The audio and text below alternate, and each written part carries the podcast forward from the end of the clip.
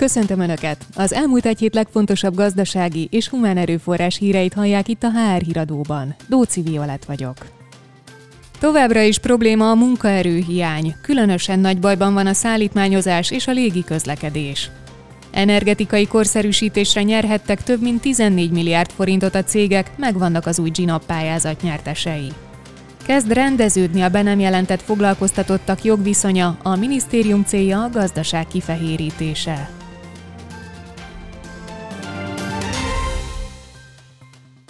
Továbbra is súlyos probléma a munkaerőhiány. Az áru- és személyszállításból 8-10 ezer gépjárművezető hiányzik, hangzott el a magánvállalkozók Nemzeti Fuvarozó Ipartestülete és a Magyar Közúti Fuvarozók Egyesülete szakmai konferenciáján. Szintén problémát jelent a munkaerőhiány a légi közlekedésben a reptereken. A Budapest Airport közleményben elmondta, náluk is érezhetőek a légitársaságoknál és más európai reptereken jelentkező nehézségek. Rengetegen számolnak be járattörlésekről, késésekről és a földi kiszolgálás akadozásáról.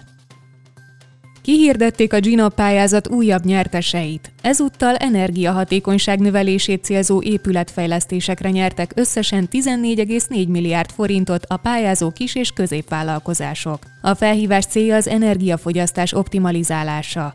A 96 nyertes cég átlagosan mintegy 150 millió forintnyi összeget fordíthat erre. A három főnyertes fejenként 500 milliós beruházással teheti energiatakarékossá épületeit. A Salgóterm Kft. Bátony terenyén, a Luximpex hajdúszoboszlón, a Manitox pedig Tiszaújvárosban fejleszthet. A GKI Gazdaságkutató ZRT 900 résztvevővel végzett felmérése szerint a cégek nagy része törekszik a környezeti terhelés csökkentésére. 56%-uk gyakran, 32%-uk esetenként tesz ezért. A 150-250 fő közötti vállalatok járnak élen a környezettudatosság terén. A kutatók elmondták, leginkább az ipari cégek igyekeznek ökológiai lábnyomukat mérsékelni, mindössze 4%-uk nem tesz érte aktívan. A GKI rámutatott, a kisvállalkozások környezetvédelmi erőfeszítéseit jobban kellene támogatni, mivel számukra kevésbé látható ezen tevékenységek megtérülése.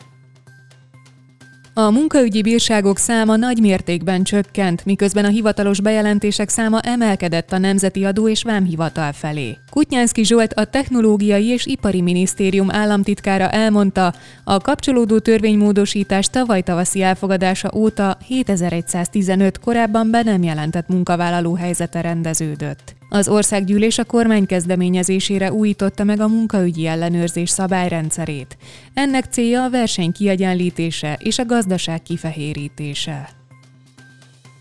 A Behavior magazin idén először rendezi meg a HR exeket. A kétnapos szakmai elvonuláson résztvevő cég és HR igazgatók a város zajától elvonulva a Visegrádi Termálhotelben kötetlen formában találkozhatnak egymással. A HR exeken a kapcsolatépítés mellett a szakmai tudás megosztás is helyet kap. A vendégek szeptember 20 és 21-e között kedvükre válogathatnak az izgalmas szakmai előadások, kerekasztal beszélgetések, valamint workshopok közül. A jegyek július 15-ig kedvezményes áron megvásárolhatóak a www.hrexek.hu weboldalon.